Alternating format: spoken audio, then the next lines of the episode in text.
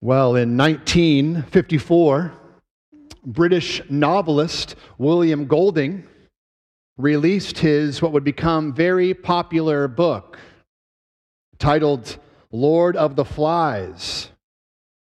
Have you read it? Maybe. Whether you have or not, here's the gist. the story begins with a group of British boys who crash land on a deserted island during World War II. There are no parents, there are no teachers, there are no local authorities on this island. And it doesn't take very long before the boys, out of necessity, establish a governing system. They establish authority, a, a pecking order, if you will.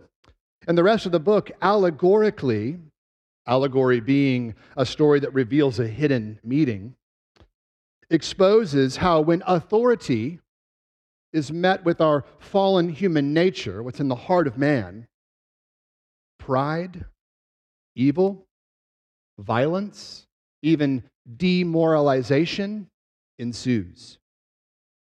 This is seen in the boys' good and natural, natural desire, their commitment to authority, but then their abuses of it. This is also exposed when the boys are found by, get this, an AWOL military officer who's running away from war and away from his military officer and stumbles upon the island. By the end of the book, what is made abundantly clear is that we all have an authority problem. And I wonder how you think about or feel about authority this morning. Is the concept appealing or appalling. I guarantee you, whatever is coming to your mind, the good, the bad, and the ugly experiences with authority that, has, that have been exercised maybe by you or over you, for better or for worse. But here's the thing no matter our thoughts or our emotions or experiences on the matter, we all have to wrestle with the concept of authority. No one gets a pass on this. No one gets a pass on it. And we all have to wrestle with what it looks like to commit to and submit to authority in our lives. And this morning, in the gospel according to John, we are going to do just that. We are going to think about, we are going to wrestle with together as we come face to face with the greatest good authority among all authorities this morning. The question is will you, have you commit and submit to Him? So, with that question in our minds and on our hearts, let's open the book of John together. This morning, we are going to be continuing our series through this gospel account. We're going to be diving into chapter 5 this morning. And if you do not have a Bible, you could find one uh, in a pew near you. You could, fa- you could find this chapter, this book, on page 886. And this morning, let me encourage you to bring your physical Bible to church. Let's use this time together to detach from screens, even to detach from reading on a big screen, like, like these. And let's dive into the words of Jesus this morning. We'll, we'll be all helped to keep our Bibles open to John 5 this morning. John chapter 5. Please follow along as I read just the first 18 verses. After this, there was a feast of the Jews, and Jesus went up to Jerusalem.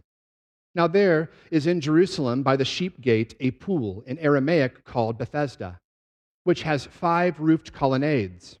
In these lay a multitude of invalids, blind, lame, and paralyzed. One man was there who had been an invalid for 38 years. When Jesus saw him lying there and knew that he had already been there a long time, he said to him, Do you want to be healed? The sick man answered him, Yes. I have no one to put me into the pool when the water is stirred up, and while I am going, another steps down before me. Jesus said to him, Get up Take up your bed and walk. And at once the man was healed, and he took up his bed and walked. Now, That day was the Sabbath. So the Jews said to the man who had been healed, It is the Sabbath, and it is not lawful for you to take up your bed. But he answered them, The man who healed me, the man said to me, Take up your bed and walk. They asked him, Who is the man who said to you, Take up your bed and walk? Now the man who had been healed did not know who it was, for Jesus had withdrawn, as there was a crowd in the place. Afterward, Jesus found him in the temple and said to him, See, you are well. Sin no more, that nothing worse may happen to you. The man went away and told the Jews that it was Jesus who had healed him. And this is why the Jews were persecuting Jesus, because he was doing these things on the Sabbath. But Jesus answered them, My Father is working until now, and I am working. This was why the Jews were seeking all the more to kill him, because not only was he breaking the Sabbath, but he was even calling God his own Father, making himself equal with God. This is God's word to the church. Thanks be to God. Let's say that together. Thanks be to God.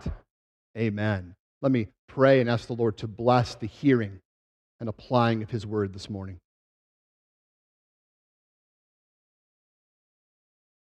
Father, we ask that you would send your spirit now to open your word up to us and to open us up to your word. Cause us to behold your glory in the face of Jesus this morning. It's in his name that we pray. Amen. Well, just to catch us up, thus far in the gospel according to John, we have beheld Jesus and the truth that he is the word and light bringer, that he is the final sacrificial lamb rescuer, that he is the sovereign relationship initiator, that he is the great sign worker, that he is the kingdom inaugurator, that he is the new heart maker, and that he is the compassionate Messiah redeemer. Today in chapter 5, we discover that Jesus is, just as we saw at the close of chapter 4, the powerful Savior and spiritual healer of his people. And as Savior healer, he has complete authority, and he is worthy of our commitment and our submission. And that's really the point, the big idea of John chapter 5. Jesus has complete authority. So commit and submit to him. Jesus has complete authority. So commit and submit to him. And John makes this point and builds upon this point as he causes us to transfix our gaze upon Jesus, to behold his authoritative power in verses 1 through 18, to hear his authoritative profession or declaration in verses 19 through 29, and then consider authoritative proof that he is who he says he is in verses 30 to 47. That's the big idea, and that's our outline to guide our time together. Those should be up on the, on the screen. So let's dive in. Point one the authoritative power of Jesus. Well, chapter 5 starts a new section in John, and this section from chapter 5 through chapter 10 has been called the festival cycle. We are clued into this at the beginning of chapter 5 when John notes that the feast of the Jews was at hand. And it is widely understood that this feast is the feast of the Sabbath, that blessed Sabbath that was instituted back in Exodus chapter 20 when God gave Moses the Ten Commandments. And Jesus has gone up to Jerusalem to gather for this feast, to celebrate it. And when Jesus arrives in Jerusalem, he enters the city through what is called the sheep gate, as we read there, and he visits a pool called Bethesda. And around the pool, there is a sea of sickness. This place is filled with those who are blind and lame and paralyzed, as it says there in verse 3. So you can imagine the sight and the smells of this place, the helplessness, the hopelessness of this place. And we read there in verse 5 that there's a man there, an invalid, who's paralyzed, actually, as we're going to see. He's been lying there for 38 years. And Jesus sees the man lying there. And here, once again, we see the compassionate gaze of Jesus on full display. He sees the sick man, just as he saw the disciples back in chapter 1. And he sees all, the, all people, the heart of all people in chapter 2. As he sees the confused and hard heart of Nicodemus in chapter 3. As he sees the Samaritan woman at the well. And then sees the Roman official in chapter 4. Here we see this helpless, paralyzed man is seen by Jesus. Jesus sees his affliction.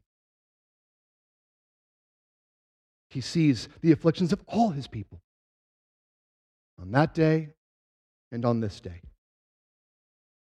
No, we don't know anything about this man. He is simply one sick man in a multitude of sick people. But Jesus singles him out. And he asks there in verse 6, Do you want to be healed? Now, I know what you're probably thinking, What in the world? Why would he ask this question?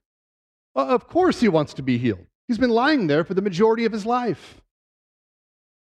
But what John wants us to see here is that Jesus is seeing and asking of this question is an evidence of his pure grace. This man didn't deserve this question. No faith or belief had been exercised on his part. And yet, Jesus initiates, he incarnates, he extends to him an offer, an offer that he cannot refuse to be healed. Not just physically, but spiritually, as we're going to see later. We also need to notice here is that this man responds with a misplaced hope. Did you notice that there in verse 7? This man is focused on the physical pool and the superstitious folklore around it. This man had kind of bought in to the myth that if he could just be the first one into the pool, because it was believed that an angel would come down and stir it up here and there periodically. If this man just got into the pool, then, then he would be healed. And here's the connecting piece to, to the chapter before. Just as the Samaritan woman was so focused on physical water from a physical well, on a physical land, and Jesus needed to refocus her attention to see something better the spiritual water, living water that he could bring from a well that will never run dry. This man is in a similar place and needs to be refocused. His hope, like hers, was misplaced. And Jesus has something better for him.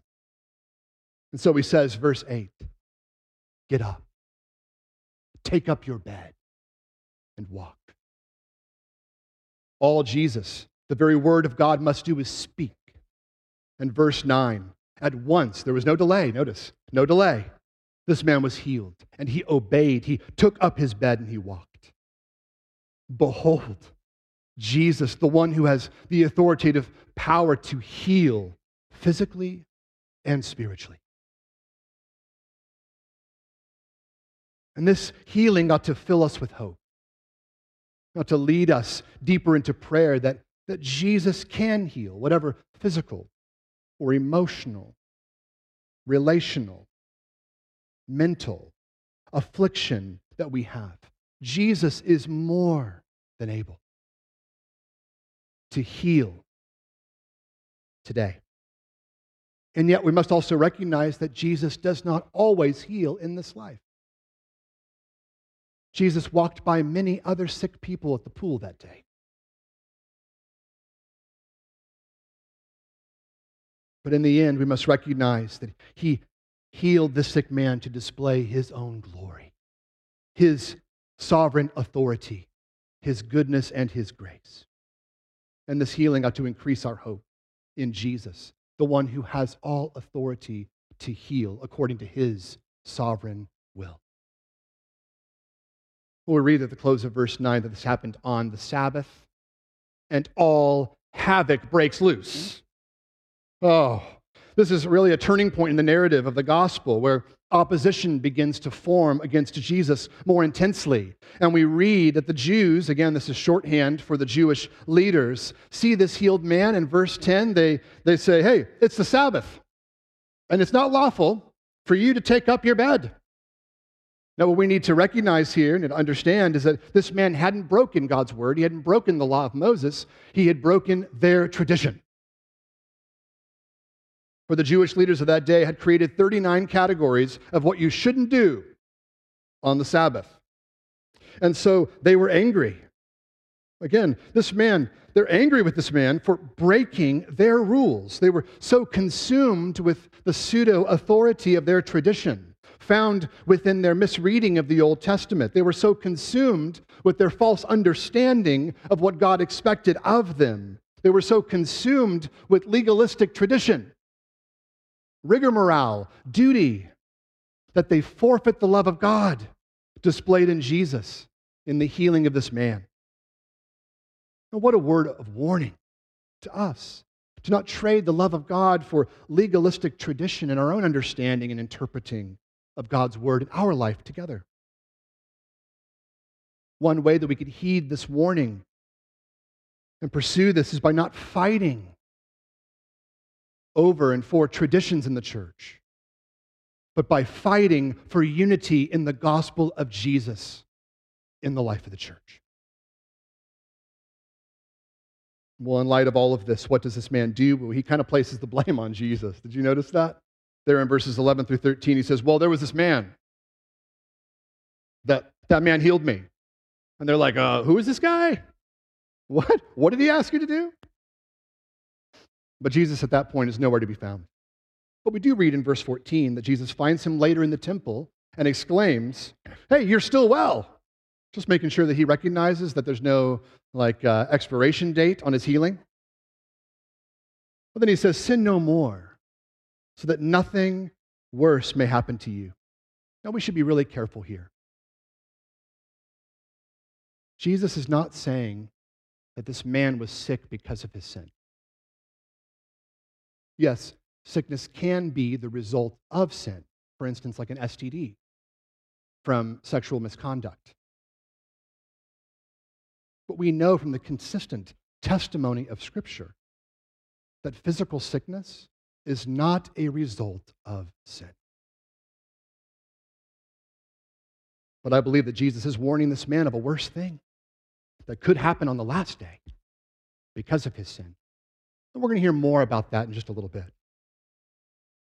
Well, this healed man goes away and he, he tells the Jewish leaders who healed him. And the leaders don't exalt Jesus, they seek to execute him. This is the first time in John that we read a foreshadowing of, of his death. But notice what Jesus' response is there in verse 17. He says, My Father has always been working, even on the Sabbath, and so I am working. And the religious leaders hear this loud and clear. They hear it as a claim of equality with God. And it is. And so they seek to kill him. And so here's the point Jesus not only has the authority to heal, to heal, he also has the authority to work on the Sabbath because he is the Lord of the Sabbath. He instituted it. But it doesn't stop here with this healing and this claim. He goes on to further clarify this by making an authoritative profession in verse 19 uh, through 29 about who he truly is and what he can do and why he is doing it. And that brings us to point two the authoritative profession or declaration of Jesus. Look with me at verses 19 through 29.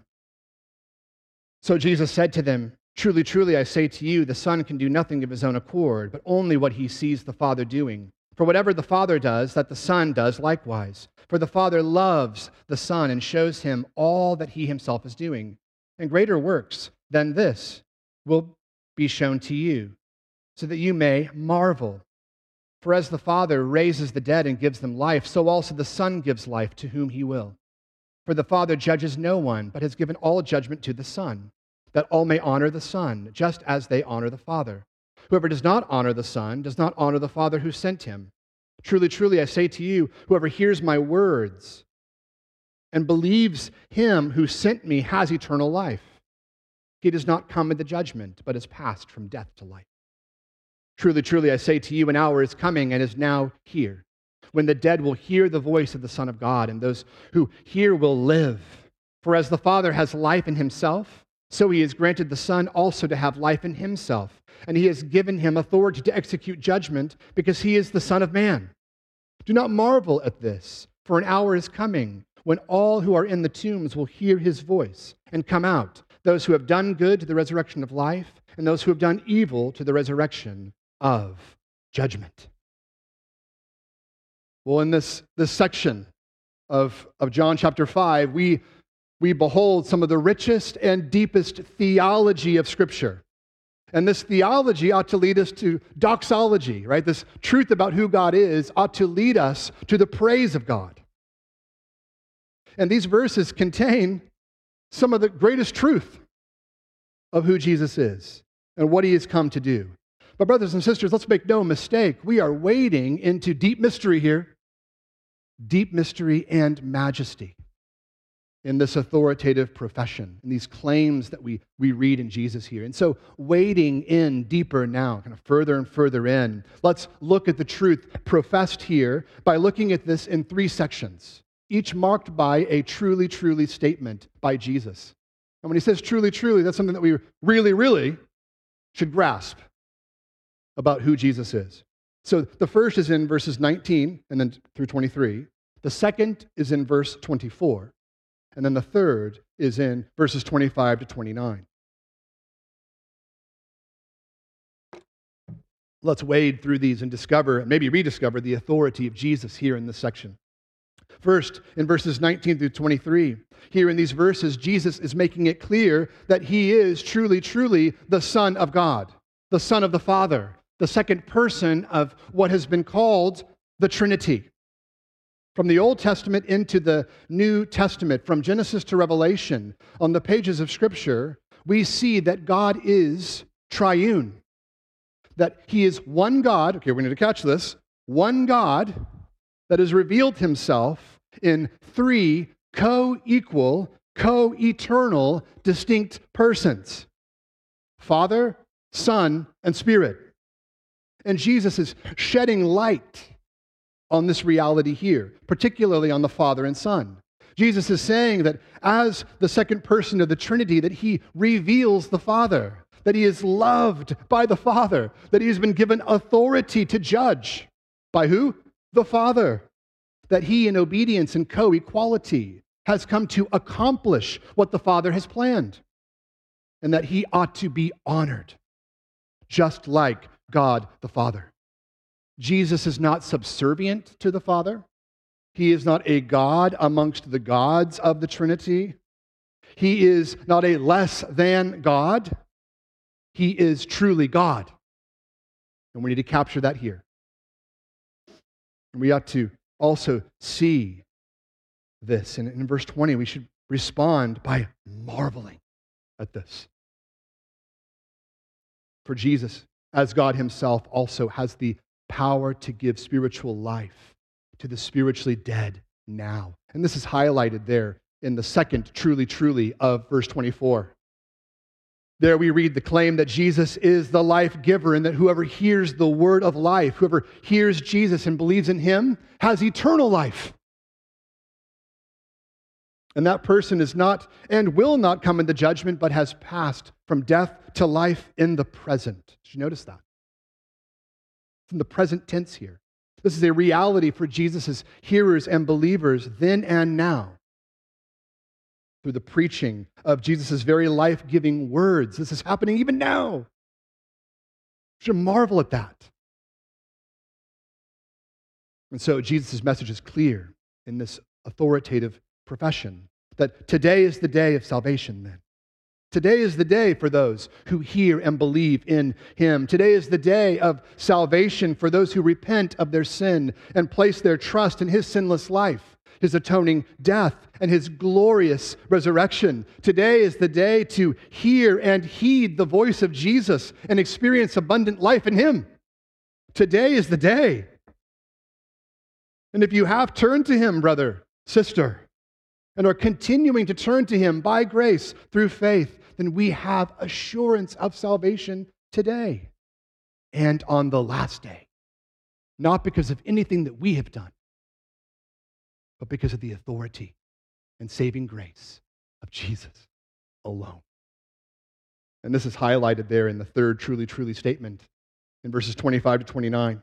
Oh, here Jesus is saying that we live between two hours, two advents.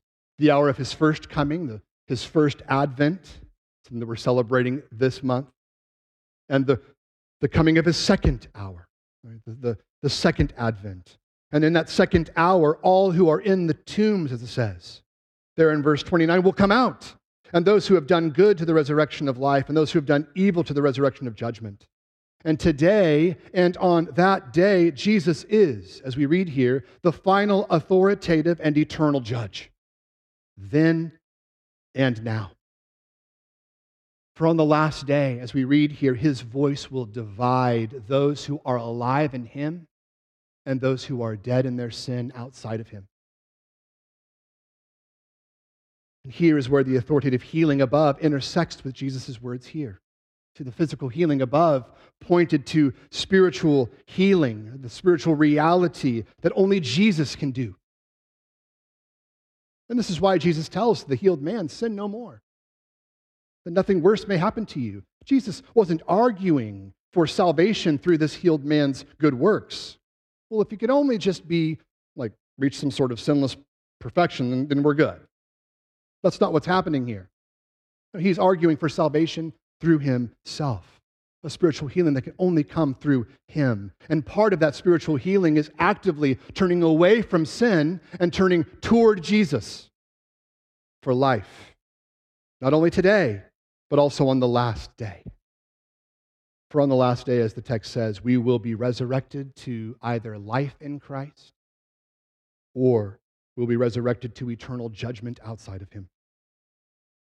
And if you're concerned about that day, then hear, hear this assurance in the gospel. Hear it now. In the beginning, God created man and woman. He created Adam and Eve, and He placed them in a beautiful garden.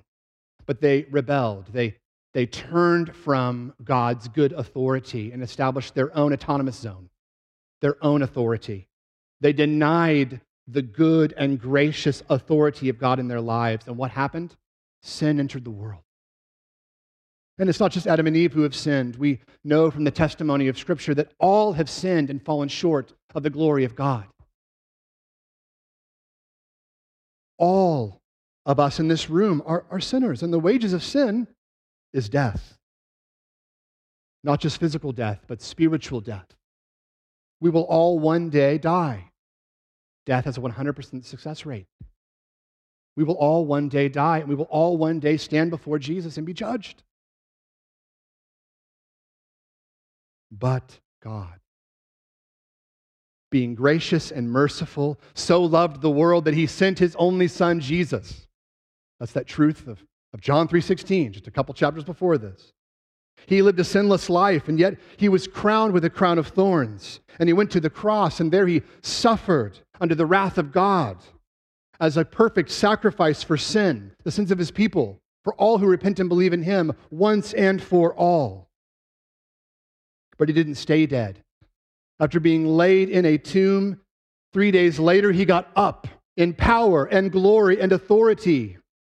And why did he do all of this? He did this so that sin sick sinners like you and I can get up and be brought from spiritual death into spiritual life by responding to the gospel.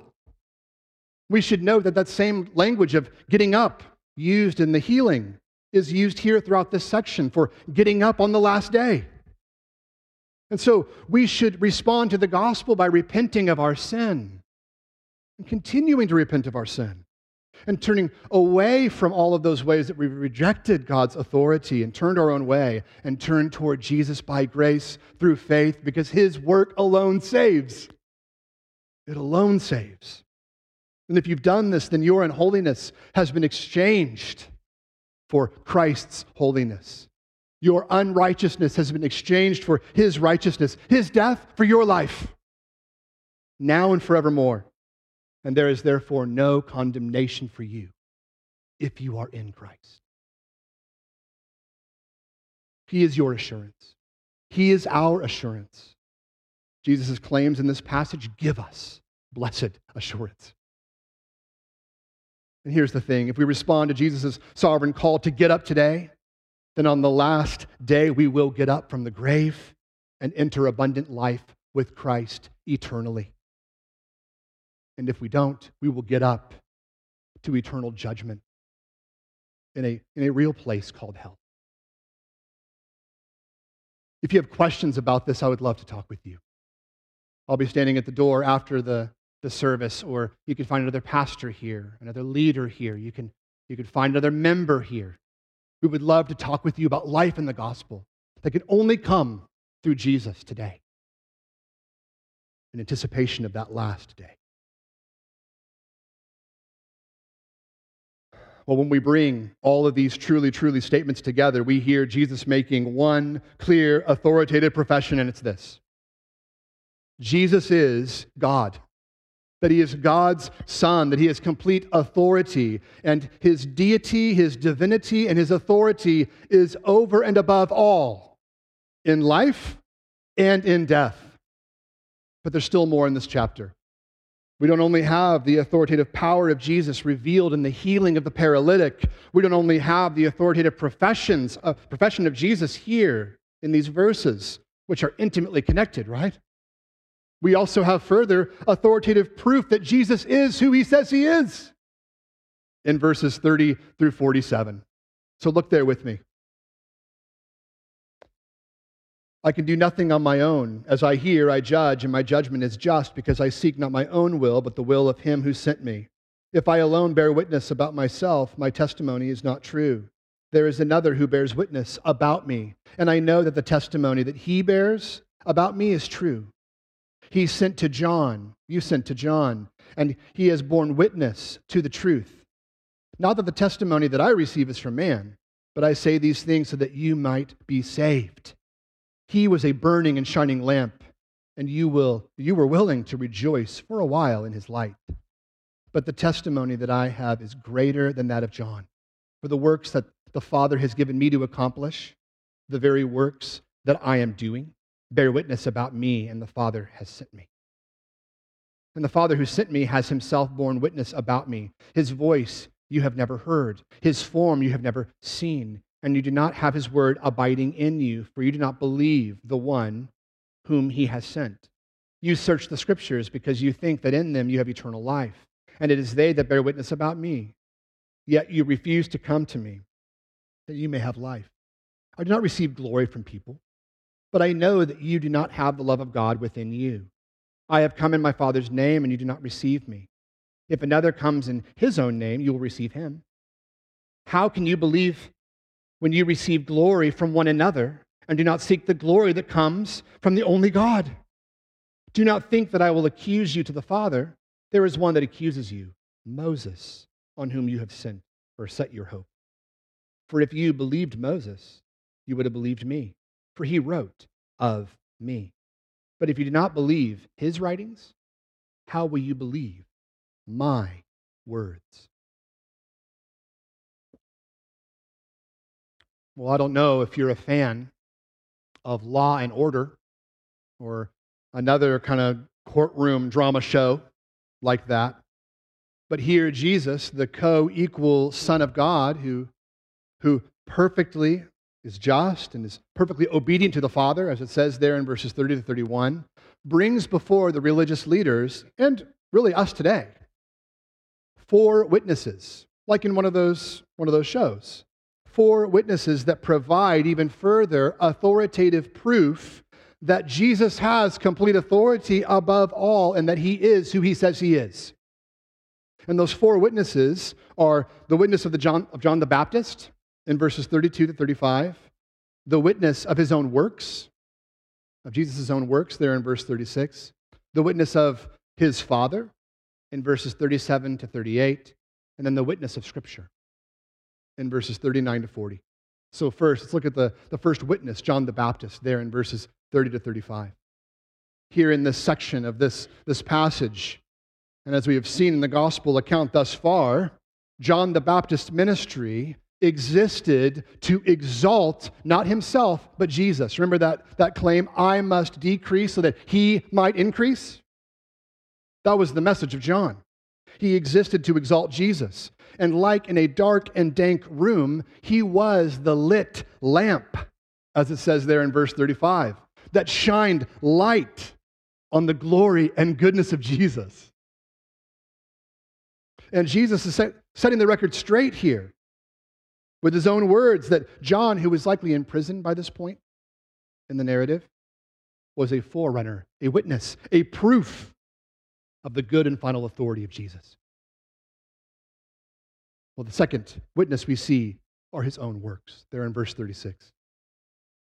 What we need to see here is that Jesus is making it abundantly clear that his historical works are a greater witness to his authority than, than John could ever be. Did you notice that? The historical signs or, or miracles, the sermons, the, the future work that he would do in his cross work and resurrection, all, all of them revealed God to the world so that no one could escape the testimony, then and now. And his works, really, historically, authenticate his authority and divinity. And we all must wrestle with that. That's what he was seeking to do here to the religious leaders. This is what he's seeking to do to us. This is the point he's getting across. Every person must acknowledge that Jesus, based on his own claims and his own works, is either a liar, a lunatic, or Lord over all, including your life. And Jesus' very claims and his work is a proof of his authority over your life. Well, the third witness Jesus brings forward here as another proof of his authority and divinity is the Father. In these verses, Jesus brings forward some really powerful accusations that he is making, that the Father is making. And they're really accusations against the religious of that, the religious leaders of that day, but also to unbelievers today, those who are agnostic about Jesus today. Jesus is saying that you have not heard God's voice. You have not seen God. You don't have his word abiding in you, and you do not believe because you do not recognize my authority. That's what Jesus is saying. These are heavy accusations. And in a politically correct, kind of nice, uh, kind of tone policing culture, this kind of uh, declaration, this kind of public judgment and confrontation is, is often kind of frowned upon, right? But Jesus pulls no punches here. Nope, no punches. Here he's essentially saying, I am the mediator between heaven and earth. And if you reject me, you're rejecting God. End of story. Where you think that Jesus would have stopped there, but, but he doesn't. He goes on. He brings a, a fourth witness to the table, the witness of Scripture, there in verses 39 to 47. He tells the religious leaders that you have searched the Scriptures for life. He is saying, You have studied, memorized, toiled over. You know the Old Testament front to back. You know every jot and tittle. You know the word, you have sought life in it. And beyond this, you have put your hope in the pages of Scripture in the person of Moses. But you have misunderstood the object of life, and you have misplaced your hope. See, the leaders had a very high view of God's word, didn't they? Very high view. They would even go as far as to say that spiritual life and hope came from the literal words, the ink of Scripture. One popular first century rabbi writes this He says, The more Torah, the more life. The more sitting in the company of scholars, the more wisdom. If one acquires a good name, he has acquired something for himself. If one acquires for himself knowledge of Torah, which is the Old Testament, he has acquired life in the world to come. So, this quote reveals that the religious leaders considered Scripture to be a means of life in of itself when it was never meant to be. The leaders also thought that they understood Moses and the prophets rightly. But here Jesus is turning the table. He's turning the tables here on, on the leaders. and is saying that the authoritative word testifies of me. You cannot divorce God's word and God's son, God's word made flesh. These two things are meant to go together. And Moses, the one that you've placed your hope in, religious leaders, who you have believed in, as it says in verse 46 to 47, pointed toward me, and he accuses you. For true spiritual life and hope can only be found in me. Now, Jesus is not putting down God's word here. God's word is profitable and it is sufficient for faith and practice. Amen? Amen. But he is saying to his audience then and now that if you read scripture and fail to see me, you're doing it wrong. You're doing it wrong. You're reading it poorly. And so, pulling this whole chapter together, Jesus is saying, Look at the restored life and the paralytic, at my word and command. Look at my own profession as life giver and judge on today and on the last day. Look to the scriptures. All of these point to authority in me. All of them. That's what Jesus is saying. And life and true authority can be found in none other, only in Jesus. Now, it's really easy to read a passage like this and think to yourself, I know that I've often thought this, what's wrong with these religious leaders? Why are they so dense? Well, why can't they see what's right in front of them? Well, newsflash. We are so often the religious leaders. We are just like them. So often. We could so often study the scripture and believe that we've arrived when we've barely touched the, the surface. We can have God's word in our minds and not our hearts and revealed in our hands, the way we serve. We can read the Bible in accordance with our favored interpretation and then fail to see how the text fits in the redemptive storyline of the Bible and miss the point altogether. We can study and study and study and fail to see the point, the point, the point, which is Jesus and his gospel.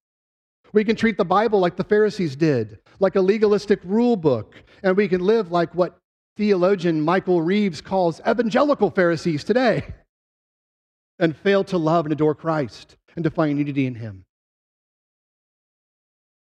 We can also, just like the religious leaders so often, look to men, like they did Moses, and consciously or unconsciously place our hope in them, in a pastor, or a president, or a civic leader, a spouse, a friend. Do any of these describe you? Oh, then open God's word and ask the Lord to show you Jesus and ask the Spirit to give you fresh eyes to see the glory and beauty and authority of Jesus. Well, all of this misreading and misunderstanding and misinterpreting led to a deep seated pride in the religious leaders. And that pride was expressed in self glory and seeking the praise of others. And this is Jesus' point in verses 41 to 44. And oh, we need to hear this, brothers and sisters, loud and clear. At the heart of sin is self glory and seeking the praise and approval of others over the praise and approval of God. It's at the heart of sin.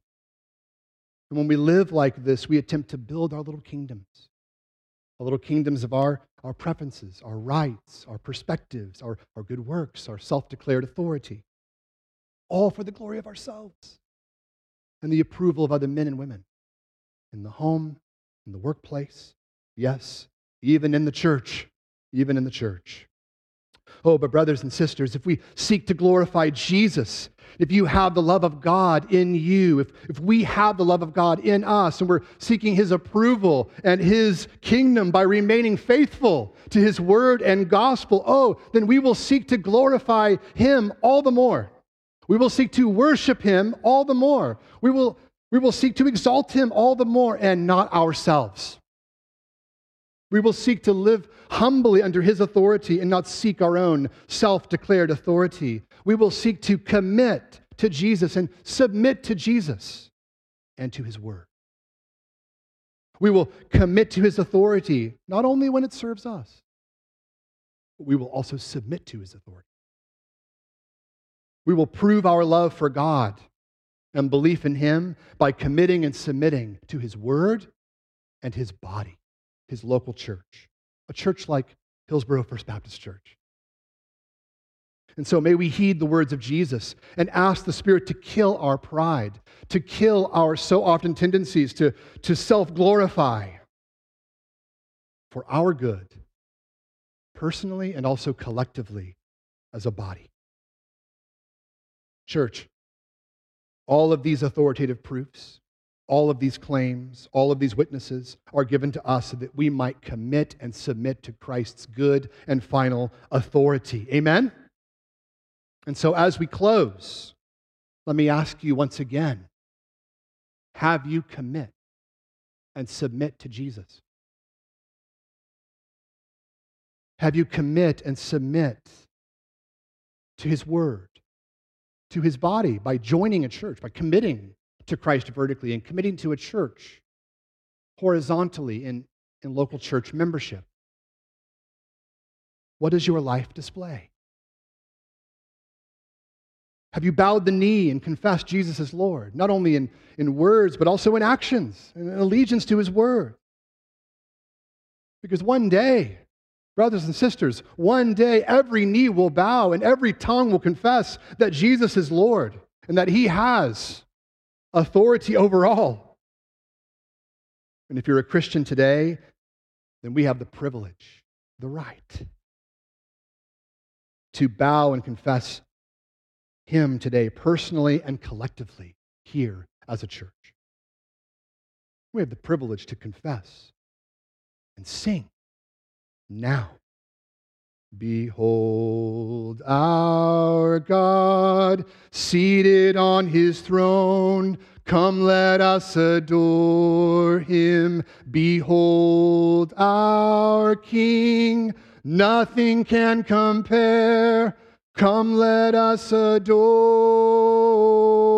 him. We have the privilege and right to confess that today we're committing and submitting to Jesus as Lord. So let's continue to do that together, brothers and sisters. Let's pray, and then we're going to sing those words together in just a moment. Let me close our time in prayer. Father, we praise you as the one who sent the Son. We thank you, Jesus, for accomplishing the work of saving sinners. Lord, we ask, Spirit, that you would, you would cause us to behold the glory of, of Jesus in the pages of Scripture, and that we would be conformed further into his image. And as that happens, Lord, that we would be living not only in the gospel, but out the gospel for our joy and for your good glory. It's in the name of Jesus that we pray. Amen. Amen. Amen.